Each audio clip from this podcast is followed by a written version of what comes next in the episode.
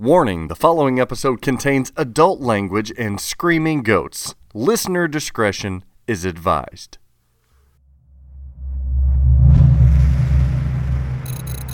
The Pinball Network is online. Launching The Pinball Show. We now return you to part two of episode 121 of The Pinball Show. We hope you ate your Wheaties today. I did want to bring up the Stern Insider Pinball podcast. They had on designer Keith Elwin and coder Mark Panaccio. A lot of a lot of a lot of juice came out of this podcast. I listened to it. They talked about. I'm gonna hit some of the highlights here. Go listen to it for yourself. Uh, this game was done by Elwin by choice because, like you said, Dennis, there was a unusually large gap for him in between cornerstones. So he stepped up and said, "Yeah, I'd, I'd like to throw my top hat in the ring. Hmm. I do like the way it spins." And he, note, listener, he did say between cornerstones. So we, we thought about well, what if we're doing the Lyman Sheats thing where we're just designating him to the, the higher level. So he did say cornerstone. I think he does mean that. We're going to see another cornerstone from him in the future. It's not going to be for a while. That's partly what you're paying as well. Uh, the Bond 60th game has the same clearance. He was talking about designing it, Keith Elwin, clearance from playfield to glass as the Beatles. So that's what he was using to see what can be done vertically on that game, which also, I don't know if anybody's been talking about this. I was a little upset about this, Dennis. I was looking at it, uh, pictures at CES where it was debuting publicly. It also has the same cabinet stature, holes in the cabinet to make it smaller stature than the other Cornerstone game. So it sits like a Beatles game or a TNA rather Right. than the Cornerstones. Because it's not Cornerstone. More so it fits in the nostalgic classic play style cabinet Mm-hmm. that Beatles did. Beatles sits inches shorter than the Yeah. regular. I don't like that. Why? I'm mixed. Don't you think people at twenty thousand dollars deserve it to be special? No, damn it. We deserve it to line up. Oh, I want it to line up with everything else. I don't line know. up with your Beatles. You know what? Trending up is beat. I that gives me a reason as a collector to want a Beatles again. The reason I don't own Beatles is because I don't want to take the time to put it in a different cabinet. Sticks out. oh my god! I know it's it's an illness, Dennis. It's, it's an illness. Yes, it that is. Uh, I've only Because- someone you could speak to. because Radical won't go into my lineup until I get another bally ugly ass head game. You know, with the speakers at top. I'm thinking Party Zone. It won't go into the lineup either. I just don't want. It at least needs to have a mate. That's what I'm saying. And I'm gonna have to get a Beatles now. just, just Noah Noah Arcane his pinball collection. This is crazy. I know. I feel it. This is sad. It needs a pair. It needs something. Yeah. So I don't know if I'm crazy about that. The spinning disc, nobody's talking about this. The spinning disc, Keith said, has a home at 3 to 4 o'clock. So instead of sitting, being distributed weight wise evenly, where it can stop anywhere in that, in that, uh, what would you call that cycle? It stays around the 3 to 4 o'clock, which is purposeful to block some of the drop targets. That's pretty clever. Hmm.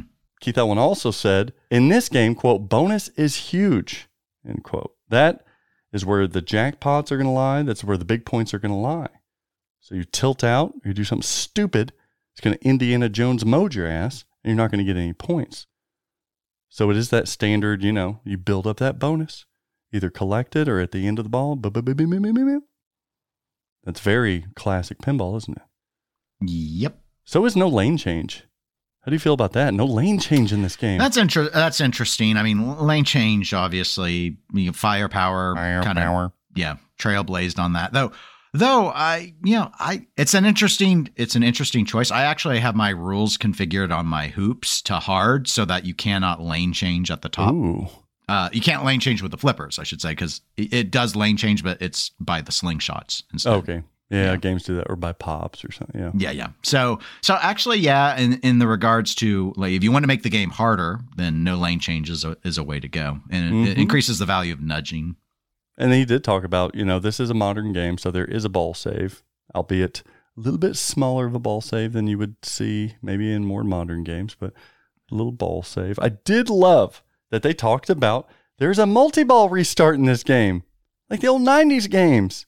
If you didn't Hmm. get your jackpot, you know, and you're down to one ball, you Oh, can okay. whirlwind restart it, hit it in the cellar, baby. start this thing again. We'll give you another shot at it. We haven't seen that in a while. That's really cool. I like that they're using the mechanical reels of that. We'll talk about mechanical reels, but the mechanical reels in the game, they're using a slot machine effect for the match sequence. That's really neat. Trippable in is it inline or in lanes? I've heard it said both. In line. Because they are in a line. That's what I thought too. They're not in the lane. No, right. no. Well, because in lane would make it sound like they're the they're the ret- the return lanes. Exactly. The flippers. Uh, No, right. in line. trippable inline drop targets used for a couple of different things. Why this is important, listener, is because typically on the mechanism of a drop target, it is gravity based. So if you hit one of them, it'll go down, and you have to hit all three for the coil to know to reset them all back up. Right? These are trippable. Thus, they can be programmed to all drop for something. He used the example, Keith Elwin said, if you do a super skill shot, I guess probably load the or hold the left flipper, do a full plunge around, and then hit it off the fly onto just one of the first of the inline drop targets, they'll all fall down for that super skill shot. That's super damn cool. Also, the action button. If you think a certain gadget that you gain, you can use that gadget weapon as like a power where you hit the action button and it trips all of the inline drops. That way, if you're ready for a lock or a multi ball, whatnot. Yeah. And then we talked about it before, Elwin noting this game as drainy but fair. I don't know why I like that. Drainy but fair. They were talking about Insider Connected and some of the achievements. This Mark Panacho came onto Stern not too long ago for one of the, the main purposes was to help with Insider Connected and the achievement based operating system coding and all of that. And he's coding this game, so he's really big into this Insider Connected achievement stuff. And he said, for example, really cool stuff. You end a ball, or maybe you end the game, and the last digits of your score are 007, 007. Those become Insider Connected achievements. I do like hearing the attention to details on some of this stuff like that. We got old school back glass lighting. So they have like the, I don't know if they have baffles, but like tilt. There would be a light behind tilt on the back glass or a light behind uh, what ball it is, or not, not what ball. Yeah, I think what ball it is. The scores uh, will will be light, lit up. What did they do that? System 11 was probably one of the latest to do that. Some System 11 games. Don't worry about code. There's multiple multi balls in this game. Uh, the coder even said there's one to two wizard. He call, he didn't call them wizard mode. He said like I call him modements, wizard modements in this game. I don't know if it's like a vacation jackpot or a vacation planner kind of thing, but yeah, one to two wizard modements. When talking about this game being drainy but uh, drainy but fair, it's a low scoring game, and the host of the show asked, "Can you roll it?" Because there's only a certain amount of number segments, and Elwin said his high score is eighteen thousand points. He said nobody is going to completely roll this game at all. Nobody's going to do it, which makes people want to do it. It does. They're gonna they're gonna be driven. Yep. They're going to be driven because it's like uh you can roll it initially, but then it'll get a light behind the back glass that shows probably like 10,000 and then 10,000 plus whatever the reel is, Mhm. 20,000, 20,000 plus whatever the reel is. But to completely roll it, he said, it ain't happening, people.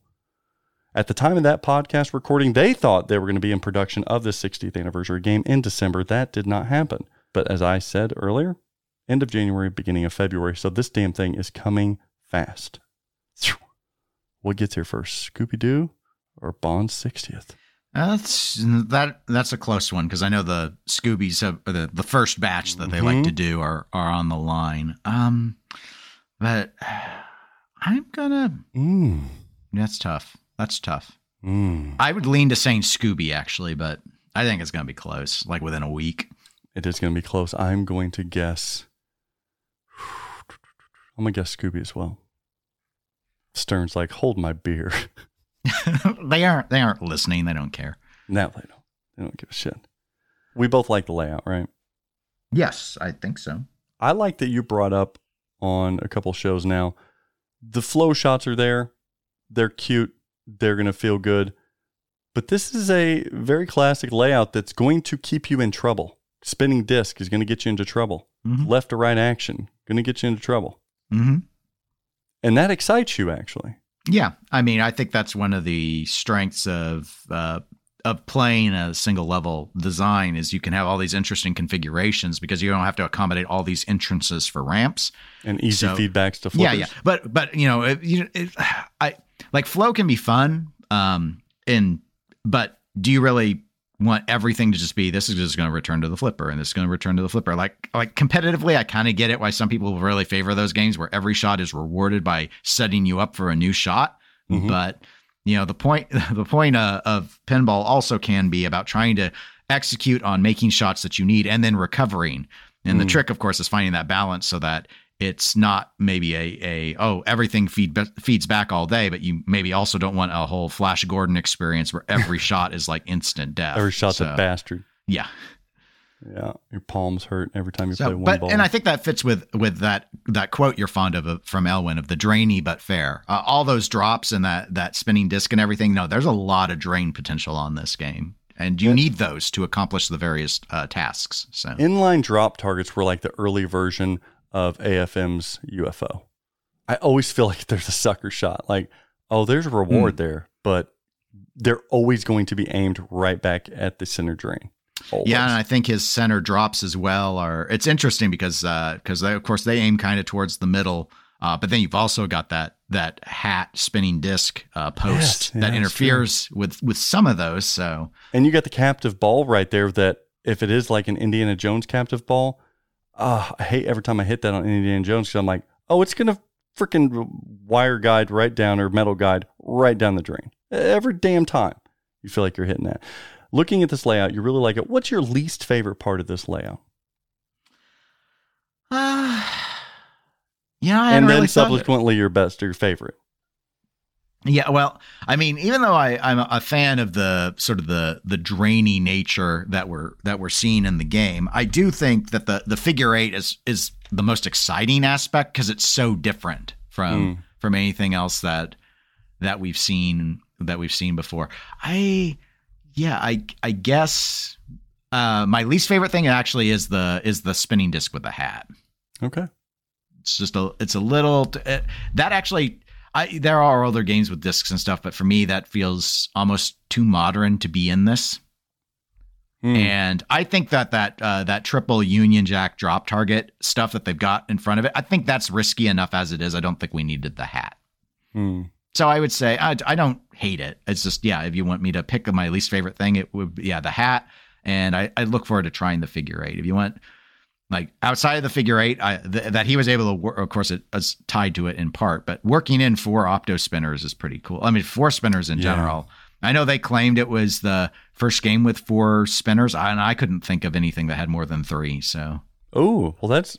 I would have thought Well, something would have had four my uh, yeah, I mean, maybe there's something somewhere, but like my favorite, you know, is I, I really liked TNA a lot as a game, but my act, absolute favorite single level design, just from a layout perspective, was Silver Slugger, and it had three. Oh, okay. The rules that on Silver Slugger were, were were terrible, but but the layout was a lot of fun. Like every inch of that layout was was used uh, to good effect. That is, man, that is smart. If I had to say my favorite part of this layout and my least favorite, or my most, uh, the, uh, or the biggest negative for me, I'm kind of with you actually, because for me, yeah, it's that figure eight combo shot that utilizes four spin. Like, great spinners, there's nothing like them. If you're into pinball, into pinball playing, there's nothing like a rippable spinner. And then you add optos on top of that. Then you add sound effects that are more classic in nature, all four of them spinning, maybe with that disc as well, five spinning all at once with a figure eight double combo with an orbit. Come on, that's orgasmic. Uh. Potentially orgasmic. Uh. Clean up aisle nine. So I, I I think that is. I do think it's pretty damn clever that you can hit it back up the exit path of that figure eight, and instead of continuing the path of said eight, it actually goes into a saucer to collect a bond. I think it's really smart. I like that.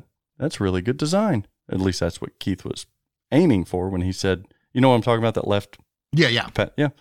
I like that. I might have said my favorite part was the inline drops if they could have done something else at the at the conclusion of that. Just I- having a saucer there that kicks it back down. Give me a side kick out. Give me give me uh, something else there, whether it's uh, give me a subway, give me a physical ball hold, maybe hold the ball there. I don't think it holds the ball there physically. Give me Hmm. something else there because I love inlines, but I just felt like it could have done. So- they could have done something else with that whole captive ball and the and the back end of that in inline, in my opinion. Because captive balls are they're okay. Keith loves captive balls for some reason, just loves them. And the spinning disc is my least favorite part. I'm just tired of them. I'm tired of them being uh, automated on on Toy Story 4 and doing spinning themselves whirlwind style. Uh, I'm tired of them Avengersing it up and, and GNR slash hatting it. I'm done. It does feel good if you just nail one. It feels almost as good as a spinner, but enough's enough of that. Tired of them. Art.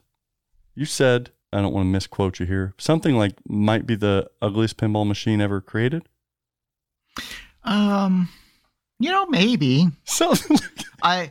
I it's, it's so hard to say. I mean, uh, I, in our group, Dennis, no- I think David Dennis mentioned said the what's better, the art on hoops or this? And you said hoops. I think he agreed with me because you know it gets Sorry tough for because you go- sharing that publicly, but it's if you- too good to keep. if you go back, if you go back to the '90s, you know, I'm thinking because you had some like just like bad drawing, like Nedry's oversized hand on Data East Jurassic Park, right? Or The or nubs, yeah. hoops, which isn't like it's not the most attractively drawn individual, but So they are hand drawn. Um, they don't give you the old pho- like this is all the the the worst of the Photoshop era vibe. Whether or not they ended up going like pulling a Star Wars and hand drawing them all over again or not, you know, there are all these set poses Sure. the the posters that don't match. Um, Yeah, so yeah. you've kind of bad. you kind of like tried to put one side with the mostly the white background posters and the other side with the black. You have the Mm. gap, so you had to put the 60th. They kind of cram like the yellow posters towards the back on both because they're like this doesn't work. The Pierce Brosnan posters, by and large, are covered in reds and oranges because it was all explosions versus the old. Like it's all uh, you can tell it's. I, I feel you can tell it's licensor driven stuff, but it is almost as if this the the the game started with no art started at the top with a bunch of bond posters piled on top of it on the tippy top branches of the ugly tree and then just sort of fell and hit all the branches all the way down and and slapped the posters on. It's all like they're just all like snapped and lined up. Um the the translite isn't as the ugly stick. Yeah, the, the translite works. It's not a li- it's a back- oh, sorry, sorry, sorry, twenty thousand dollars. I apologize. Yes, um, the collectors. backglass isn't quite as bad as the sides of it Agreed. because at least the the artist was allowed to sort of carve each of the bonds up into a triangle, so they're segmented out. Uh, Daniel Craig has no gun still. no, he has no gun. He's too busy taking off his bow tie. Um, but no, this game is this game is ugly. Uh, the this game is ugly. The the layout, uh, excuse me, the the playfield uh, art is is the best part of it. I- Um, you know what? and it's sort of old school style. Uh, you know, they didn't put Yeah. a whole lot of. There are heads on it, but they're really small, and most of it's just like showing you the like lines, rectangles, arrows showing you the shots. So in an Mhm. old school way, I I I like that the best. But in a lineup, I would wedge this in the middle for sure. I completely agree. And this is an ugly game. This really isn't. It is. There's no. There's no. uh The oh, the sides of the ba- the sides of the back ugly. box, Zach, and all the names, of the movies. Yes. In each one's a different font. I get it. They were It's- told you have to use the fonts that were used on the posters. Like they don't match. This is like, this is like. I'm sure Comic Sans is in there somewhere. Comics. Which Sarah- movie do you think was the comic Comic Sans movie? Moonraker, probably. If I had to guess, if I had to put my, had I put my chips on one, Ugh. I'm betting Moonraker. This is an ugly game. You're right. Uh, the thing that we hated most about the Cornerstone, that one side of posters, they doubled down on it and put it on both sides. I'm gonna double down. It it is ugly. The head is hug, ugly. The LE backglass, I'm with you. That's that's not horrible. Typically, I could still call an art package beautiful and one of my favorites if that was the worst part of it.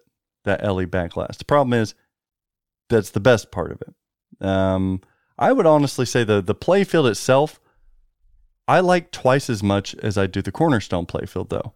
I, No, I could- do I lo- can see that. I, I see love that. the coloring. I love the composition better. And I love what you were talking about those ball paths being different colors. Felt like uh, a 90s Williams, like demo man with the path. I Mm-hmm. think that actually looks really, I like the color scheme of that playfield. I think it's sexy. I don't think that color scheme makes any sense to the outside black cabinet nature or the LE back glass nature. None of it makes sense. And it's poorly done. I almost feel like this is crazy. I almost feel like Stern, this is Stern's wink to us as saying, guys, we hate this these restrictions so much that we're going to make it hideous just as a middle finger You know- to the IP holder because there's nothing we can do to save this. so we want to make it really shitty. Just to say, bro, that has nothing to do with us. You know, I yeah, that's that's an interesting thing. You know, one of the things I think you'll, you'll probably appreciate this because of uh, your work with Straight Down the Middle. So when you look at the close-ups of like the Bond characters, and not just them, but like the gadgets, like the jetpack and the spy camera, you look at that, and they're all traced in yellow, doing that whole do the YouTube thumbnail thing where I'm going to put yeah, in a, am going to put the in a cutout, glow. I'm going to I'm going to grow the image by Yeah. 20 pixels. Then That's you a you put in the no new layer. opacity glow right there. Yeah, that's right. And then, Give you, and then you choose line, the shade baby. around the growth outline, and they used yellow for all of it. And I'm just like, it's so YouTube. I was waiting for the James Bonds to have the reaction. the reaction looks too like like a thumbnail YouTube video. Yeah, God. I just no, I'm just like they straight up thumbnailed them onto the. I mean, I so rarely on my YouTube to use a thumbnail style because it's so ubiquitous. But Oh, it's um, bad. It's like, wait a minute. the this is a, playfield. Carrie Hardy has used this pose in 20 different thumbnails. Hmm. I have another photo session here. Yeah, I'm with you. I'm with you. Yeah, that's that's bad. What a, now sound we don't know. We've not seen much of the gameplay of this. Uh, I do know. I think everybody does know that there's an option. There's three choices of sound packages to the effects of this game. Do people know that? I did not until actually reading our notes. Okay. Yeah. So I don't think this is, I think this can be publicly shared. Yeah. There's, you get to choose. Do you want modern sounds coming from this game? Do you want 80s synth electronic kind of, you know, firepower set? Or do you want 60s and 70s ding, ding, ding, ding, ding, ding, ding, that kind of stuff? So what does modern mean? Because it's not going to like have full callouts and stuff, is it? No, I no, I don't. I think modern means full, full uh, high, high res audio. No, no limits. Maybe like it an means- '80s electronic. Maybe it means ni- 90s. Maybe it'll be like maybe it'll be like Doctor Who. Oh, here's a second chance. I don't know why I was thinking. When I think of '90s, I always think of Friends. Maybe, maybe it has that main theme song in it. I'll be, Be there for you. you. Yeah. I, yes, I think that's what modern is. It's So, yeah, you- been one week since you looked at me, It's saw been- Saw my play of and decided I was ugly. I'm sorry. Oh my god. I can get behind that actually.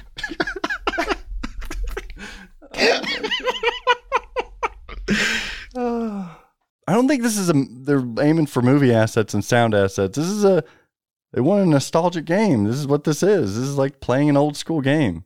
So yeah, you're not going to get any of that. Same with like video and stuff. I don't think you're going to get any of that. I don't think you're. I, why couldn't they? If they were going to put the reels in there, damn it, Keith, did you, did you not have enough in the bomb to put in some chimes? Are people afraid to do that? What the hell is it? I feel like Seinfeld, pinball Seinfeld. what is- is it without chimes and games? Are bells that expensive? Maybe it's the they didn't want to throw in the other node board to run them, Oh, right? Because each chime has to have a coil. yeah, So- yeah, you're right. You're right. You but the why not? that- we should be able to create a symphony of 12 different the thing bells. that bothered me more is at the, at the price point of the game, I would have really liked to have seen four score reels you know, for four players. In I the- agree. In I the, agree. In the space, it messes up the art and the style of their games in And I'm- general. but and I'm guessing yes. that's why is because they have that footprint for where the screen would normally go, and so they're Mhm. like, we can't work it. And I, hell I yeah, get they're that. using the same panel. They're like, fuck, we but but you know at twenty thousand dollars i'm kind of like yeah maybe uh, do an entirely different uh you know build the reels in into the glass like Sure. they used to yeah, I could, I could. Uh, i mean again I it's an see that. aesthetic thing it wouldn't it's those things aren't like major factors for me but Yeah, I could I could definitely see that as well. I'm so surprised they went real here with the with the reel. I'm guessing it was a licensor insistence. and speaking of that, I mean, different features. This game does have a lot in it. They don't have twenty thousand. Oh fuck! No, I know that. An EM reel, four opto spinners, a spinning disc, ten drop targets, playfield LCD uh, embedded into it, two pop bumpers, captive ball, two saucers, and everybody right now. Oh, because saucers are made. I'm not saying that. I'm saying what when you look down and you don't see plastic ramps, a lot of people are like, wait a minute, this game is barren. It's not. I don't think it is. Now, do I think this game costs more than their typical cornerstones? Nope. I don't think so. I don't think so at all. But I think it does have a lot of mechanical stuff in it. Why don't they integrate? American Pinball is the only smart person to integrate that knocker more in games. Why don't they do that? Do you really want to hear that chirp, that stern chirp? no, I don't all know the the time? stern chirp, but I want to then, hear the. then don't don't ask for things you don't want. I think Spooky Pinball actually does that now too. I've been harping on that for years. People are finally listening. They use it in Halloween, I think. You're using it in Scooby Doo for more than just your mac- match. If you're selling these games predominantly, we heard it from the uh, a recent video from the new CEO Seth Davis over at Stern Pinball saying the majority of their games, their products now, that's why they're at CES, is it's consumer product. It's going into homes. Why are we still giving so much weight to locations? It's still a significant percentage for them. Sure. But if we're going to use uh, if we're going to use a coil just to say if you get a free game or not, But they No. don't. They have an audio chirp. I'm not saying Stern, I'm saying uh, in general. Oh. They're still being made by American Pinball, by Spooky Pinball, There's by some Jersey traditions that maybe it's the same thing. Like, why do we still have the back box? You don't really need it. you don't need it. But my point is that's fine. Use it as tradition, but expand Yeah, upon it's it. tradition. Evolve it. Use it for stuff. Keith, no ding dings makes a Zach sad. Ding ding ding ding ding ding. Are you ding, ding, ding, ding. Are you bothered by synthetic dings? Yeah, no, I'm not. I'm not super bothered with that. Like my my Buck Rogers can be switched, I believe, between the digital chimes and the and the more beepy boop bloop style. Uh-huh, like yeah. actually playing something more intricate, and that's a generous statement. Um, Yeah. But that said, when I if I have to pick between the two, I I side against the digital chimes. Yeah, I do as well. I'd forgotten that Sinbad has real chimes in it. But they can't just- make it I'm just- sound good though. Think of the Uh, think of the spinners in like um Godzilla. Think of the spinners in Deadpool. Like they can make it. Like they can chime it up, but still not as good. The rules we don't know much about the rules besides they described it as physically it's more a nostalgic classic kickback. But integration wise, rules wise, code wise, it's more of a modern game. So we're not playing for special here. I don't believe so. That would have been another use for the knocker. Yes. Who doesn't love just big old knockers? Come some, on. Some people get scared by them. Look, I've never met a knocker I'm scared of. they do scare me sometimes. Hmm. Oh, shit. What was that? I still get people, the chirp, they think something's malfunctioned in their game, like new pinball buyers. Mm. So every once in a while, it does this like screech thing where I don't know if it's like a bad speaker. I'm like, no, that's Oh, remember when they walk into the settings. when they put on that random scream in Ghostbusters? love that. Oh, people hate it. love that. Scares so many children. Hey, Dwight, we call that a moment. Nicely done, my friend. Dwight understands moments, pinball moments. That was one of them. But yes, it it actually probably has killed somebody. And that's the definition being of success. But you know, art does require sacrifice. Well, it does. You know what? Uh, being a pioneer, sometimes sacrifices have to be Oh, made. Pioneer reminds me of Frontier. I hope that Keith found a, a mode to stick in crickets into this. Uh, let's talk about this exclusive topper that everybody's Do so we have about. to? Oh my god! Oh man, people! Oh, people are so angry. I, There's again, I videos, understand being there's angry, streams, but this There's Ugh. podcasts. How dare Stern lie to us? Stern Pinball lied to you people. they did. They I don't know if they lied. I don't even know because I don't know enough about this. Basically, when I guess the promo video came out of 60th anniversary, it said exclusive 007 topper. And people assumed that meant okay, it does come with a topper, which is badass, by the way. I like that games come with toppers when that happens. But it came with the topper for twenty thousand dollars, fucking better. But uh, they thought, okay, no, that was just for the 60th anniversary topper. So when it was recently announced this last week that Stern Pinball will be selling these 007 toppers, the same ones for the Cornerstone, people were like, wait a cotton pick a minute.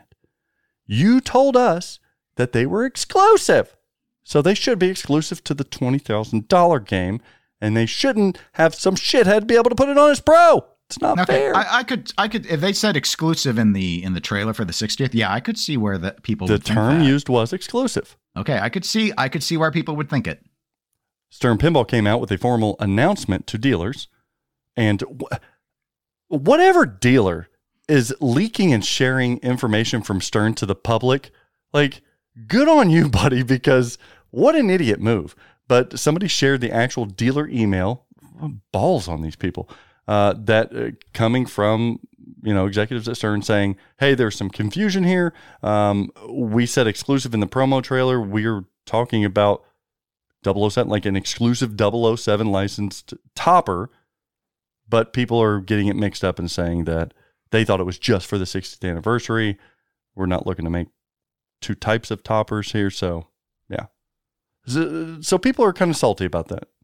I can see why they're salty about it. Yeah, no, I I get it. It I sounds don't know like if it they, was a they put the wrong. Li- uh, it, I will say it was to call it exclusive. Like that, that was a mistake to have done in that trailer. If if it's not exclusive to that model, the confusion should have been. Uh, they should have caught it as a potential point of confusion, Yes. and then just said comes with topper, or comes with limited edition topper. You could No, even then because- possibly twi- well if it was available well oh you're you're right because they're going to sell them they're not just putting them on Yeah. the gomez le's as well yeah no that would have been confusing too so my I- language would yeah. be bad I Um, don't think that the way it's been narrated here is that Stern is trying to pull one over. I think if anything, it was more an oversight than it was a we're trying to tricksy people oh here. no i i think it just sounds like they uh they made a mistake in their trailer and didn't use uh, good language Yeah. So I think at the at the worst, that's probably what it was. I am like I, happy. I, i'm assuming they always uh, plan to sell some i don't think they just changed their minds all of a sudden i think i think the it, the issue is with the announcement trailer but and when I it's seen guess. that,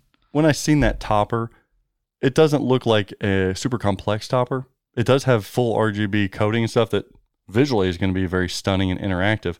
But when I saw that topper on the 60th, I thought, oh, that would make sense for them to use that for the cornerstone as well. You know, especially because all these licensing issues. They're they're not going to try to get another topper approved. Jesus.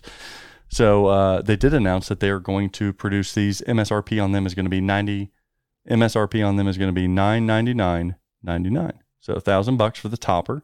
Uh, I do like that they are they are telling dealers, and I'm going to tell you, they're not making this an LE product or an exclusive, to my knowledge, but their plan is to produce 500 additional units for these cornerstone games.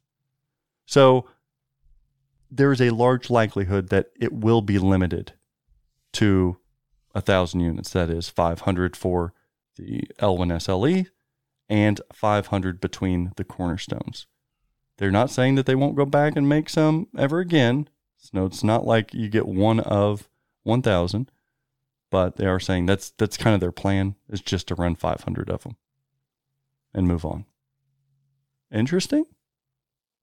i mean i Exclusive. It is. Uh, the topper, I don't think looks very interesting. So I know. I can't don't- believe I- you didn't like it. I thought it looked sleek and like No, design no, wise, it, actually looks it's, like it's it not makes sense. ugly. It's not ugly or anything, but uh, it's kind of at the point now where if it's not an animated topper, you know, mechanically animated, like I don't, I wouldn't do Yeah. it for a thousand. But or at least kind of technological, like the I just, Mandalorian I mean, I topper. just no, it's clean. It's clean, and but I, you know, I'd clean. probably get my third party 006 topper instead. No! Wait, wait, 009 was 009 the one who was dressed up as the clown in Octopussy? I don't I'm remember. Not even there are 40 plenty of double. O's. It's there are plenty Craig of double. O's we could inspire by. So that's the exclusive topper debate, topper gate there that people are worried about. I get it, but then again, I'm going to get it. So whew, a lot of Stern Pinball. Craig Bobbie's predicting very big changes coming to Stern Pinball over the next year or two. He's putting himself out there. He says he believes the possibility you got a new CEO, you got Gary Stern stepping down, you've got all of these changes happening. He says he could see the possibility of the company being sold in its entirety. Can you, Dennis? Yes, there have been a few uh, things, decisions that they've been making over the last few years have been in line with uh, strategies that have been done in other companies to Mm. maybe rapidly increase potential valuation.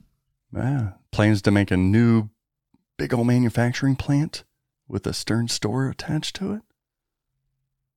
I don't know. I don't, uh, I mean, it would really come down to who the buyer, you know, once the if there's a buyer, what the buyer wants Yeah. to do with it. I mean, you'd assume they would still want to do pinball, but that would explain why we've seen above the rate of inflation recent price increases.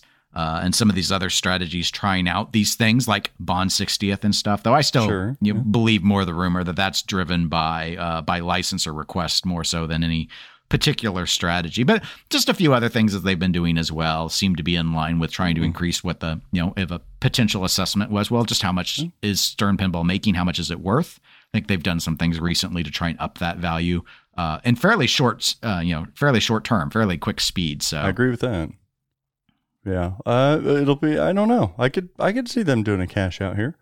Uh, so But- you might be on something, Craig. Don't know. But just because that they might be thinking, I mean, that's more like a unless they're already in negotiations, yeah, you you still have to find a buyer. So And ultimately, not to be selfish here, but ultimately, do I think that that would inherently affect me as a collector or a consumer? I, I don't think so.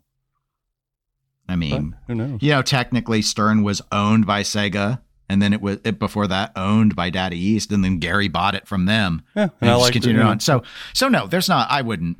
You know, it'd be the what would be a bigger concern if from a collector standpoint would be if they took it public.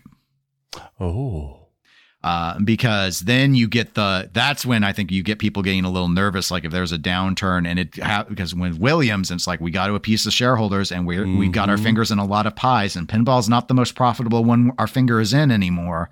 Uh, but that being said, where yeah, did that whole thing come from? Sticking your fingers in pies? you know, that's you know, not the most What? ornery thing I've ever heard of. I- like I don't know the like It's origins commonplace. of the I've heard it, but like Uh, yeah, I don't, I, think don't know that, the, I, I don't know the origins of it. I Uh, giggle, but- sliding two fingers into a warm pot. But as a as a podcaster, I'd actually love for Stern to be public because I would finally once and for all like to know what the production counts are again. I Oh, just, that's it just irks me that they uh, that they shield that from us. I want. they told you they're having 560th anniversaries. Isn't that not good enough for you? No, I.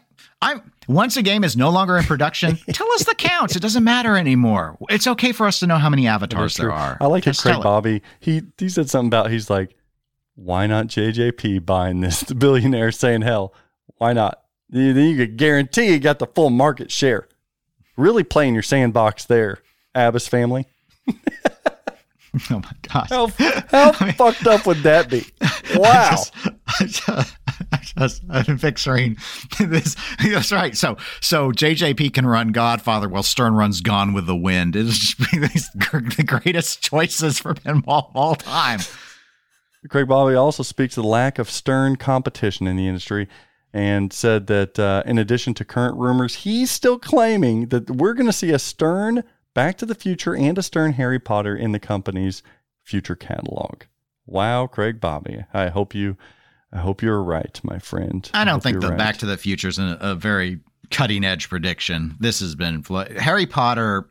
You know, Honestly, again, I'm still not hearing it, people. Maybe they're shielding it from me. I I'm just not hear people it. want it. I just hear it. So it's sort of like it's on the obvious list, like any, and they all like uh, even American pinball, and they're like, we don't really like licenses. Um, uh, would if they could have Harry Potter, would have Harry Potter.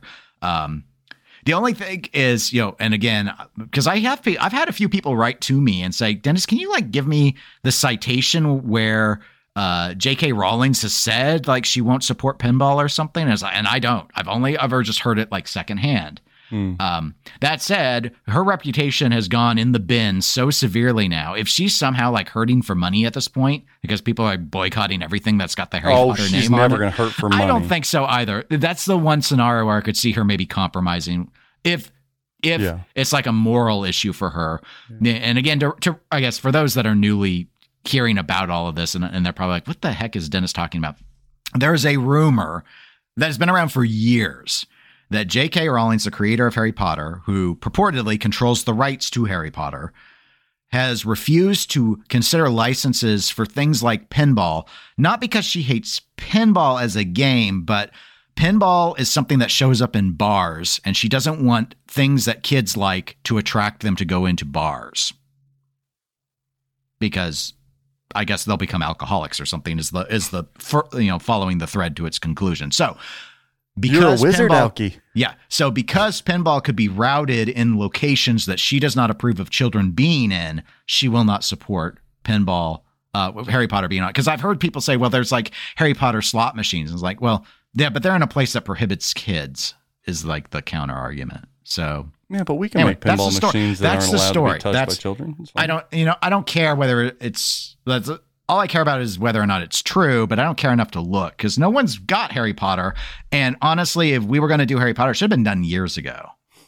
Like, like if it was easy to do, it would have been done years ago because there was plenty of time. Eh, at the very least, when the Fantastic Beast was coming out, would have been a great time to go ahead and announce your Harry Potter pinball, and it didn't happen. Yeah, so they'll be squeezing that Harry Potter fruit for decades so, to come. So my my point is though, I don't think there's anyone who's sitting on the license. It would have been out by now if the license yes, had been secured in a reasonable fashion. So either the pricing is an obstacle, these rumors are true, and J.K. Rowling won't budge on her stance about pinball machines for whatever the reason is, or some other confounding factor that we're not aware of is is keeping it out.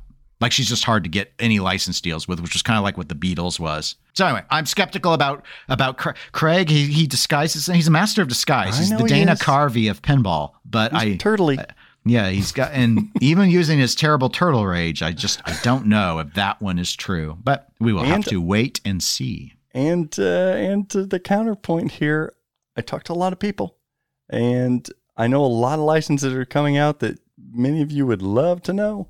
And Back to the Future, even though it's my dream, is one that I'm still told by people is too restrictive and too cost prohibitive to ever come to the pinball industry. That's what I am told by people who would know.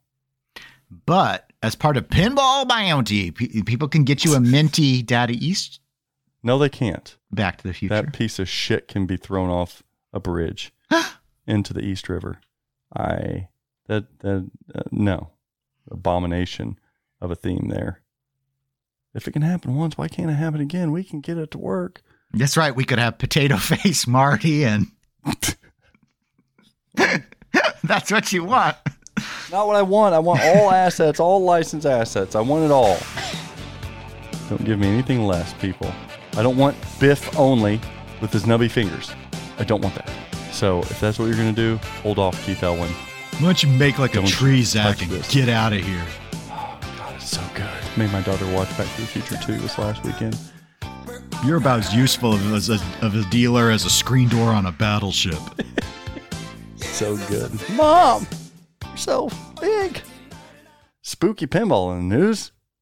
In a big way, they added a new hire, Scott Innes, I believe it's Innes, to voice many of the Scooby Doo game villains and potentially more in the future. This individual is known in the different industries for voicing Scooby Doo and Shaggy and a lot of these voice characters. So, congratulations to Spooky Pinball for adding more talent. It's always a good thing, right? Mm-hmm. Yep, that's it's exciting. And courtesy of Nap Arcade, information out there that uh, indicates that Early production has now begun on Scooby Doo Pinball by Spooky Pinball. Congratulations. I, I saw the pictures. They're all lined up. I'm like, shit, that is a lot of games that they're, yeah, no, no. Uh, I have to, I do have to say though, that when I, when I saw that announcement of, of it, my favorite thing was the uh, photo that I saw. Maybe it was in a different article actually. As I'm scrolling, yeah, it must have been a different article. I saw one where like three of them are all around one playfield putting posts in, Oh, it's oh, on yeah, the yeah, it's yeah. on the thing you're going to mention next. And I'm like, uh, I saw someone comment, "Does it really take three people to put posts in a game?" But well, you know, it's a. I think it was set up for just as a good photo. Yeah, it's a idea. photo op. It's a team over there. Spooks, come That's on, right. yeah. But anyway, also as you said, courtesy of Nap Arcade. More information, news about Spooky Pinball. They're looking to double their manufacturing facility size by adding a 12,000 square foot building across the road from their current facility. That's cool. So yeah, That's you were int- talking that- about that yeah. being that picture. Yeah, that's in the picture. They're showing a lot of the manufacturing, but I do I do think it's important to note, as you said, uh, the description. It's about doubling the size of the facility. They are at this time they indicate they are not planning to expand staff size. So this is Mhm. really more about being able to house more things. Yeah, it's either about stinkier people that they want to spread out people a little bit better, or yeah, that maybe in the future they they don't want to be crammed. Yeah, it sounds like their their current building. The plan is that's going to be more for storage and as an inventory hub, and keep it sort of Mhm. separate from the manufacturing side. So Yeah, that makes sense as well. I like it. We can't have a pinball show without really diving deep into competitive pinball, Dennis. mm, you're you know the the item that you've built your entire expertise and reputation around.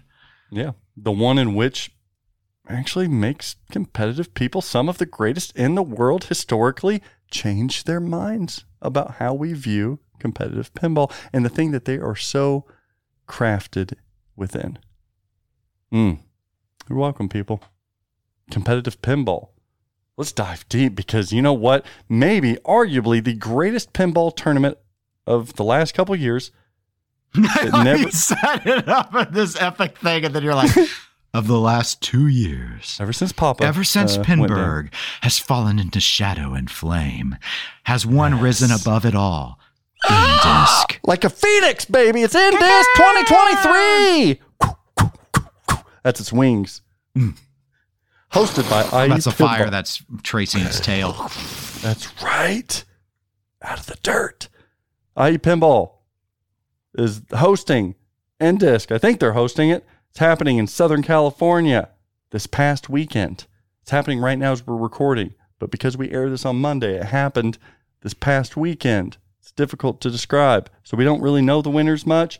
We know the the Open, the IFPA World Championships occur uh, at this place, as well as it being the first event of this year. I think for the Stern Pro Circuit Tour kicks off the tour, I believe. Hmm.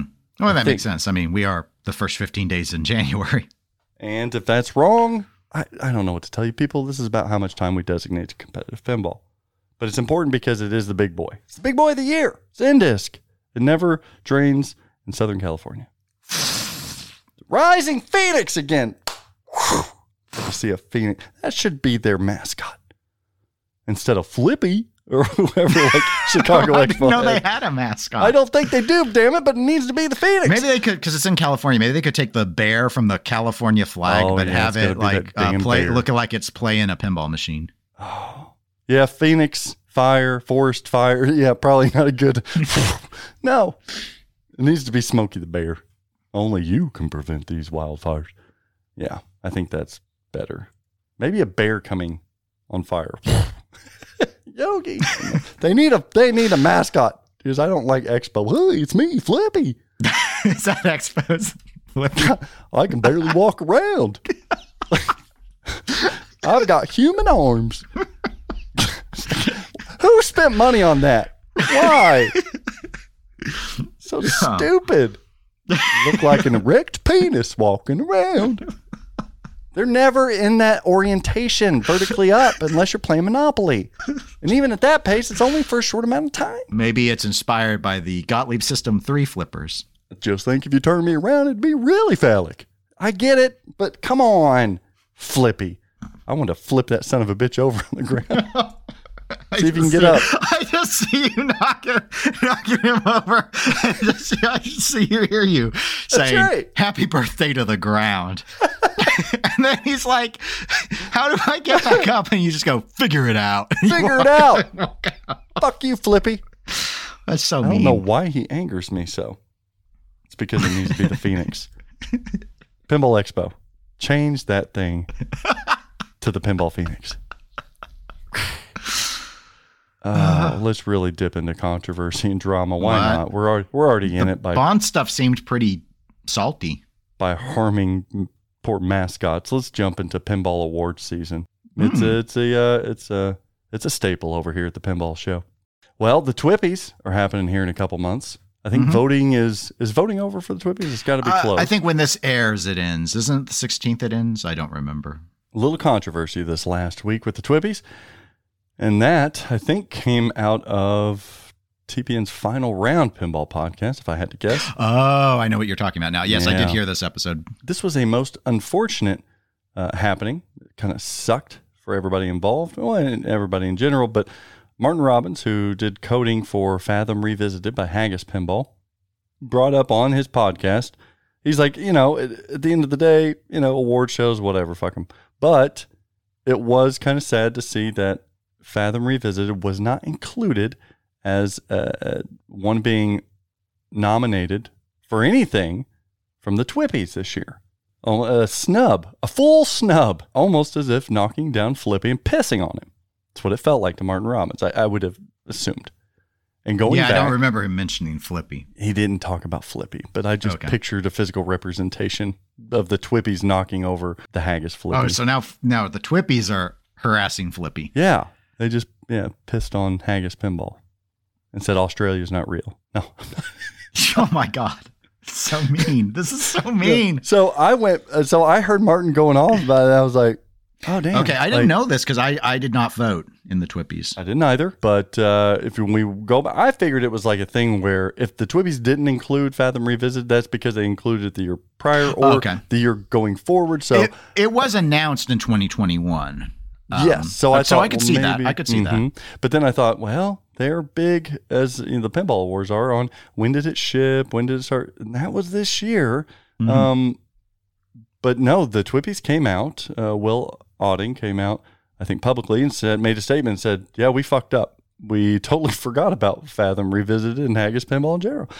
So we don't know what the fuck to do either. We could either uh, uh, include you on the couple days left of voting that uh, not going to help, or we can include you next year, which kind of fucks up the objectivity of everything. They just they noted, which I respect. They noted that they made a mistake. Mistakes happen. So what do you do in that situation? Um, I think they're going to end up putting it into this year's category. But yeah, that's that's a that and we know how it is running an award show. Like bad stuff can happen. Bad Yeah, stuff ends I- up happening. It sucks. I, I It have to sucks. say, yeah, I have to say, I, I do actually, uh, I really feel for for Will in this scenario because Mm-hmm. working on both, you know, the pinball industry, well, now the the pinball awards, but the pinball industry awards the prior two years, and then the work this year. This is probably my number one fear Yep. is leaving off a game uh, because you know, you know that it's it's got. I mean, I mean, It's a big and, deal. and and and to and also it it- tarnishes it- everything. it would be. It does. It's because you, you know legitimately like again just taking taking the pinball awards as an example because we've done like a december 1st to de- or january 1st to december 1st as as your ship period technically we you would violate we would violate our own rules if we were to put the game into a future year but if you but likewise um obviously it's a little different for us because we're not we don't do it the same way as a like we're not a people's choice vote but Mhm. but if you let a bunch of people vote a ballot in any scenario and then at the very end you add something back in most people aren't going to go back and revote no. to to maybe make a difference I, so I like that there's an option that they can. That's that's good. yeah yeah no he, they're, that they're they're trying to i mean they're doing the best that they can to to to fix fix a mistake so Yeah. uh yeah no i i yeah hearing about this i really i you know i, I felt bad for both involved both the TWIPYs and fathom for and haggis i should say because obviously haggis feels slighted by that they it's like you know Oh, they yeah. weren't even the they weren't even like the smallest shipper out right like No. super hoop got less games spinal tap got less games This is a significant Um, game. and and in our part I, I remember when we were in our planning phases you specifically kept asking what is the game list what is the game list uh, are we sure we have every game in the Mhm. game list and we had two uh, you know, in-person on zoom meetings with our with our uh, governance committee uh, and a lot of the time on both of those was going over all right what do we have in the game because our first ballot didn't have all the games it's not always clear cut either. yeah Well, and, did it and- ship? and that was a not? How many? that was a big thing. Like we were debating Spinal Tap, for example, for a Mhm. couple of days. I finally found a Pinside post where the Pinball Hall of Fame had said, "We have received our, uh, a sh- we have received Fathom. It is here at the end." We're like, okay, it counts then. Mhm. Um, I don't know how many they shipped, but like I wasn't even sure if any Australians had it yet or not. But it's like, okay, I have confirmation that someone has said they have gotten this game. Um, Hell, and we've got four of them by now. yeah, so, yeah, and and fine. so and so it's just sort of like it's sort of like that, and so we knew like Fathom was an easy one for us. We uh, it was we had a risk of you know rem- not remembering Super Hoop.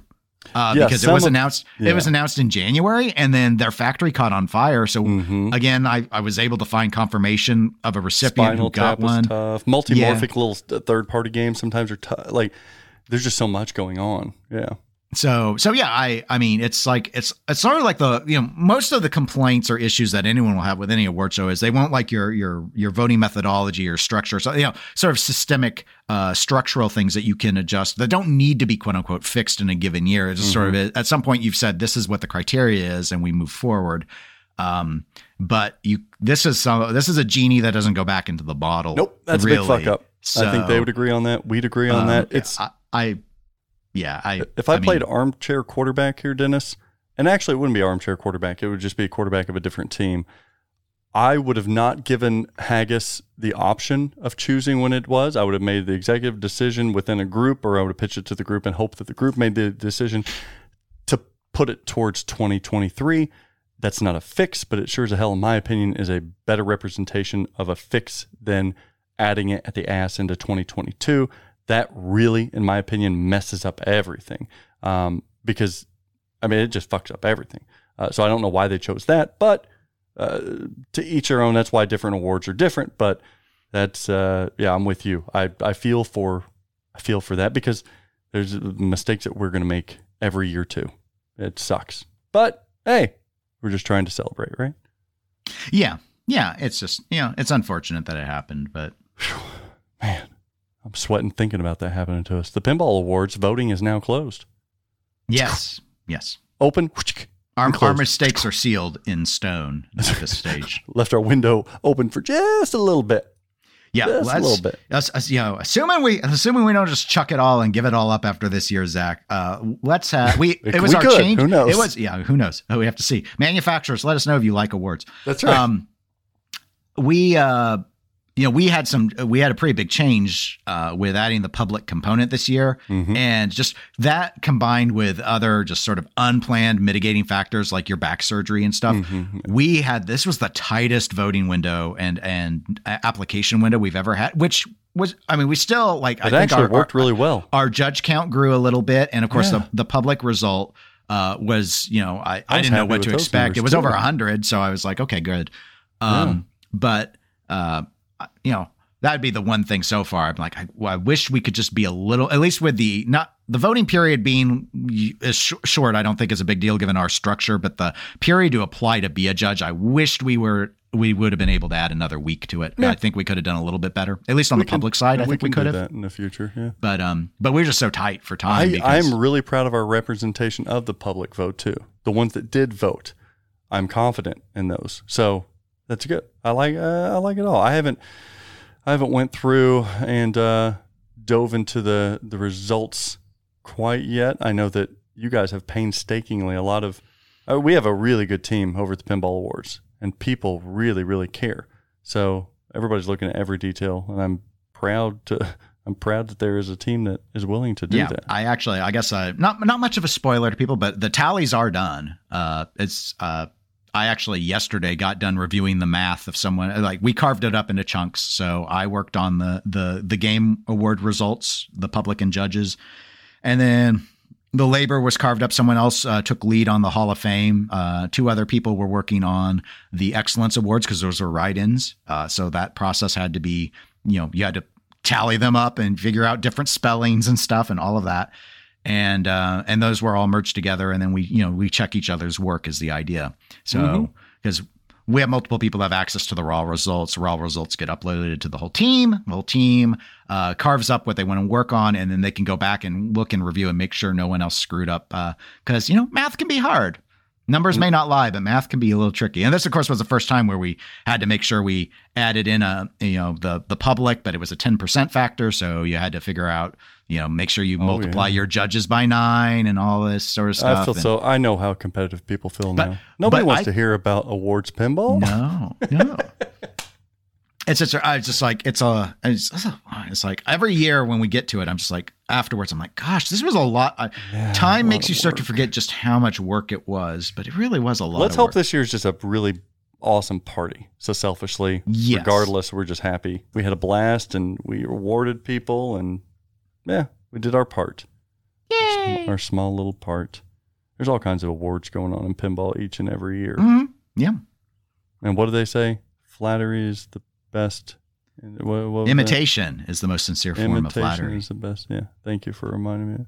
So mark your calendars, January 28th, people. Damn it, do it now. And if you uh, would love, just to love, we should do like a, uh, a video thing for Batman 66 SLA to get that. If you want a VIP ticket, if you want to be invited, you want to come down here to Southern Indiana and just party your ass off and have fun with some of the people that uh, create pinball, whether it's in media or actually coding or, or, I don't know who in the hell's coming to this thing. Email us at the pinballnetwork at gmail.com and give us a pitch as to why you're crazy enough to come hang out with us. Just a word of wise. Fuck, don't be too crazy. You're risky enough for people to come over. Just, just come on. Keep the keep the nuttiness at the door, y'all. Listener, last week you came for the meat, you came for the potatoes, you came for the ice cream sundae. The other podcast may give you a second hand high, but this pinball segment crushes it up and takes it right up the nose with pinball market trends. Wow! Trending out this week is Stern Pinball's Guardians of the Galaxy. Recently discontinued and thinning out virtually from every dealer's inventory. Now's the time that you're going to start seeing a title such as this that becomes harder and harder to get your hands on. LEs were always tough. Premiums, too. Secondary prices on those games. You're not going to get a premium under $10,000. Bubbly Bow, what? And if you're good with the Pro, jump on that right now because the price of Guardians of the Galaxy Pro, while right now at MSRP, even on the secondary market, they're going to keep going up. Got another Jurassic Park, Godzilla, Metallica, Stranger Things. I'm telling you, people, the theme is still hot. Final movie coming out. Tried and true John Borg layout. Beautiful artwork by Christopher Franchi.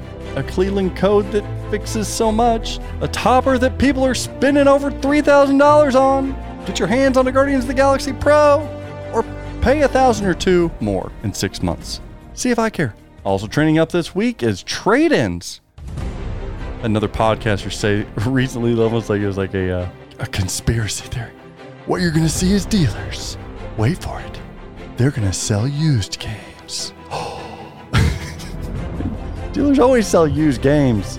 Nothing odd about that. I think what people are referencing is more people are actually trading in games lately than, than they have in the past. That's true. And as a dealer, I'm open to taking in trade ins and sometimes selfishly. I took in a I took in recently a fun house and just kind of selfishly wanted to play it. just wanted to yeah, yeah, I want to get my fix. And sometimes just helping customers too, lateral trade. But trade ins, you guys have been trading in a lot of games to dealers lately. I see it. I feel it.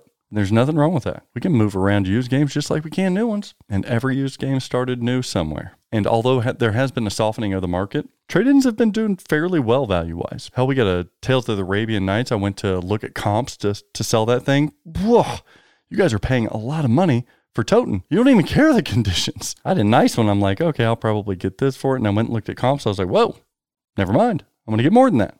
All's trending up this week. Apparently, toppers. Guys really like focusing on this James Bond 007 exclusive topper, limited to 1,000. Or is it? So if you focus on it, uh, numbers don't lie. It's a trend. I got to report it. And besides, if many of you did not catch the holiday little quick reel video by Stern Pinball, I think it was on Facebook.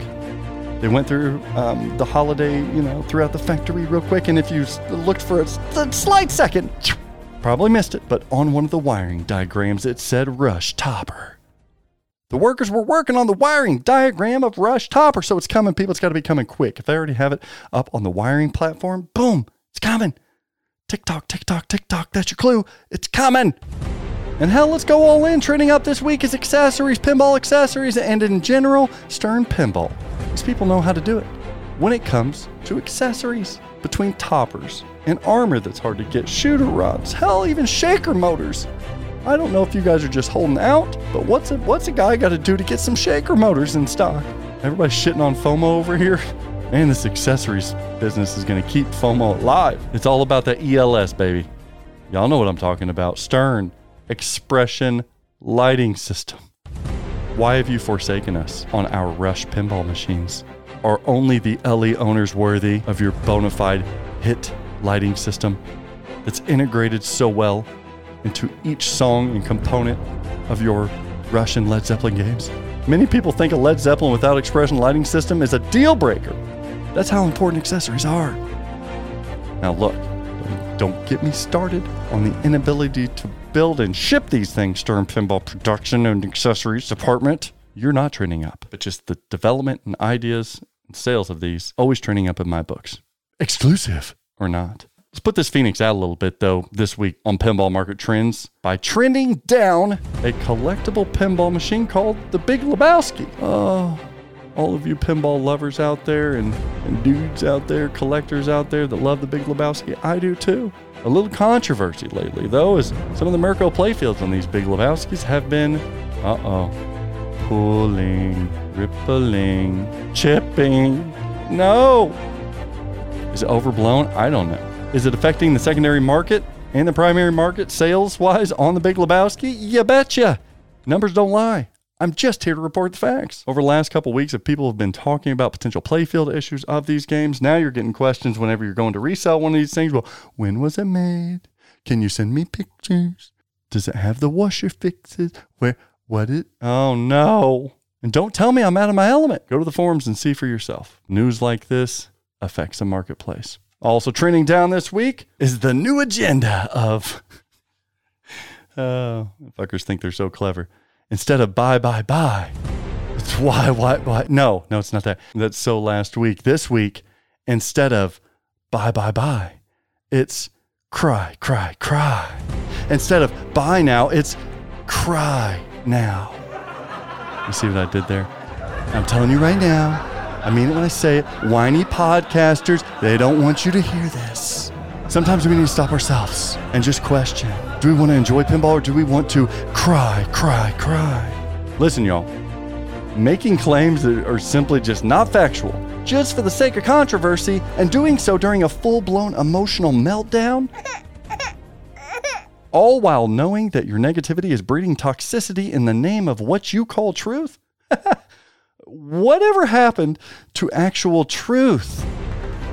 For some people, truth is nothing more than just guessing really loudly and obnoxiously, and then waiting for people to defend their character that you are attempting to compromise by actually reporting fact from fiction to look up for themselves, to protect the, their livelihoods. I gotta tell you, being right 10% of the time is nothing to be proud of. The next JJP game is coming on February 20. Oh, God. I want everybody write that one down. They don't want you to hear this. They want you to play a game before purchasing a pinball machine. Well, no shit. Who's arguing that? Only a focused narrative is. They're all conspiracies. It's all connected. Mind manipulation. Or maybe, just maybe, it's all bullshit. Maybe some of these assholes are winking at people like us that see through it and making you that feed into it look like idiots. And along these lines, trending down is lazy pinball media. Oh, guys, guys, guys. It's the Kanedas of the world, it's the Kerry Hardys of the world. I just feel like a lot of the content coming is lazy. Be better as pinball media. I know you want those clicks, but why does it have to come with lack of original thoughts? No balance whatsoever on what you actually believe. Analysis, for God's sake. How about some analysis? No, no. It just it's only negativity. It's only drama. Got to get those clicks. How can I be negative? How can I infuse so much drama to spoon feed these people that need this toxicity the most? How about meaningful content with actual thought and real takes? Hell yes. Fucking novel, isn't it? Some of you may want to shit on me, but look at the episode today. Look at the episode a couple weeks ago, and every episode in between. You're going to hear the good from me, you're going to hear the bad from me, but I'm going to keep it real, and I'm not going to be just on one side or the other because nothing in life is like that. And if it is, then people are just taking advantage of you. Whether it's for the pissy little Patreon dollars that makes them feel better, or whether it's for the clicks. They're feeding you what you want to hear rather than what they really believe. To those pinball media who are creating lazy content, stop being the puppet. Stop being the mouthpiece to which you think that the public wants. It's cheap, it's lazy, and it's not fooling a lot of us. quick reaction. Everything is shit. Everything's a conspiracy. Everything's too expensive. They're trying to screw you. Don't buy anything. This is just the man trying to bring you down. Oh, for fuck's sake. And I'll give people like Kerry Hardy some credit for when he does, you know, some spoof videos or he adds some editing to his stuff. I get that. But for the other things that he or other pinball providers do that is just a quick reactionary thing to get these clicks, you're better than that, people. Put in the effort. That's how you gain respect. So the next time you watch a video that is 100% one way or the other, roll your eyes and find a better media creator. And also, I, along those lines, I got to trend this down. This is a first for me. This is a first. And I think indirectly it comes from a lot of this pitchfork anger reactivity, somebody feeding anger for you, right? Everything's too expensive. So they, they create this army to do dirty work for them. I, the first time this has ever happened uh, since I've been in business in pinball, I actually received, uh, with this release of Bond 60th anniversary, I received people taking time out of their days to call me and troll me or message me as a troll in my business for orders on this Bond 60th. First time it's ever happened. And I was naive to think it wouldn't happen by now, I guess. Legit, people contacting me, asking me if I have any spots left for 60th anniversary. And then if I said, yeah, we've, we've got a spot left. And then they respond with, oh, I thought you said they were going to sell these out. Oh, God. Oh, $20,000? Wow. This thing looks like it's only worth 10. Oh, do you really not have anything better to do? Had somebody contact me and order one. They ordered a pinball machine as a trolling effort. I shit you not. Cracked me up ordering it, sending them the invoice. The next day they sent something back. Oh, guess I won't be buying this. You thought I was to buy it, huh? Oh, that's a riot. Hilarious. Man, you're Richard Pryor over here. People, if that's you, get a life. And if you don't think some of this toxicity is bred, then open your eyes, open your ears, and be decent. Be decent human beings. Be decent pinheads. I never thought it would come to the point of people artificially lying to me to rub in lack of a sale or to hold a limited edition product, to hold a spot of a, of a limited product in order to harm me the next. What? What are we doing, people? Don't affect people's livelihoods. Oh, okay. And as always, people, straight to the vein, rushes up your spine, and you feel it tingling behind your nose. I'm not here to provide you the rush that you get. I'm not here to be your market pusher. I am simply here, as always, reporting the facts because numbers don't lie, neither do I, on pinball market trends.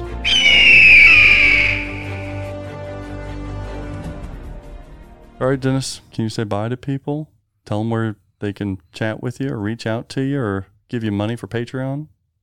Yeah, they can always uh, contact me, eclecticgamerspodcast at gmail.com. And the Patreon is patreon.com slash eclectic underscore gamers. Yeah, that's really nice.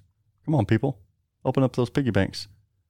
For all of you who are not buying a 60th anniversary bond, th- that's sad enough. Lend a hand, lend a buck, lend a $5, lend a tenner every month to the Eclectic Gamers podcast. Maybe in the future, the pinball show. I don't. You can find me at the pinball network at gmail.com. Watch our videos over at Straight Down the Middle. That's fun too. And uh, buy something from Flipping Out Pinball. Bye, bye, bye. Bye, bye, bye. That'd be greatly appreciated.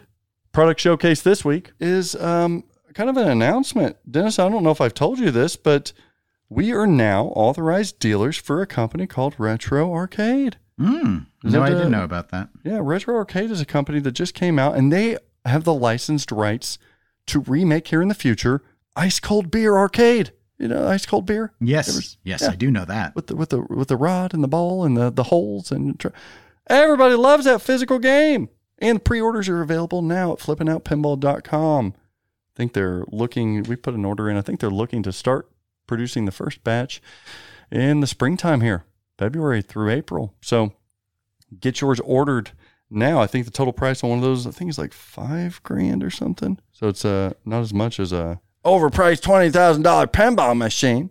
So ice cold beer remake. Damn it, that's awesome. Can't wait to put one of if you've got a big pinball collection, eh, you know, entertain some people with an ice cold beer. Both the liquid version and the mechanical version. We also have Alien. I think I have, I have more Alien LVs coming in. I think we have one in stock. We do have a couple SVs we just got back in stock. Aliens are selling well. Nicely done, Pinball Brothers. James Bond 007 Pro and Premium, still taking pre orders on those. I believe we might have spots for the next Pro run. I think that's happening here this month. Taking orders also for Elwyn's 60th anniversary. You mean they didn't sell out? What a failure. No, they didn't sell. Well, they sold out and then they didn't sell out. And then they sold. And I've got three left, I believe. Three. So get it.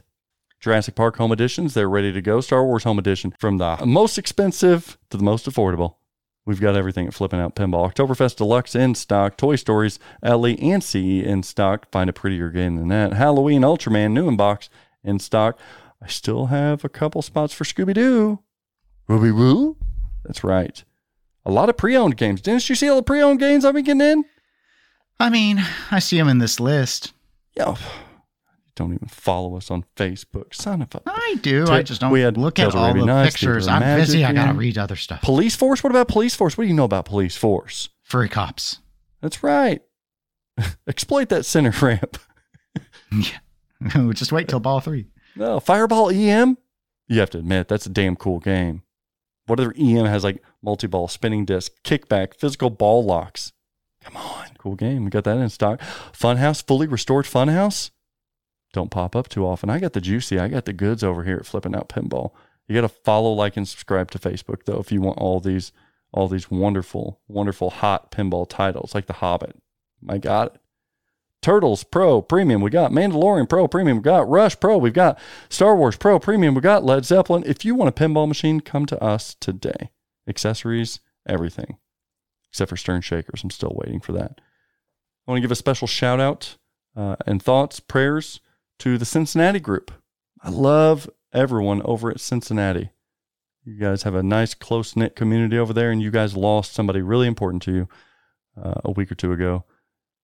His name is Mark Combs, and I knew Mark. Uh, also, uh, he battled battled a long time uh, with cancer and stuff, and peace come to it recently. And Mark was awesome. I just want to give a, a shout out because he was the one dentist He's the one guy that was so freaking nice. I'll never forget this.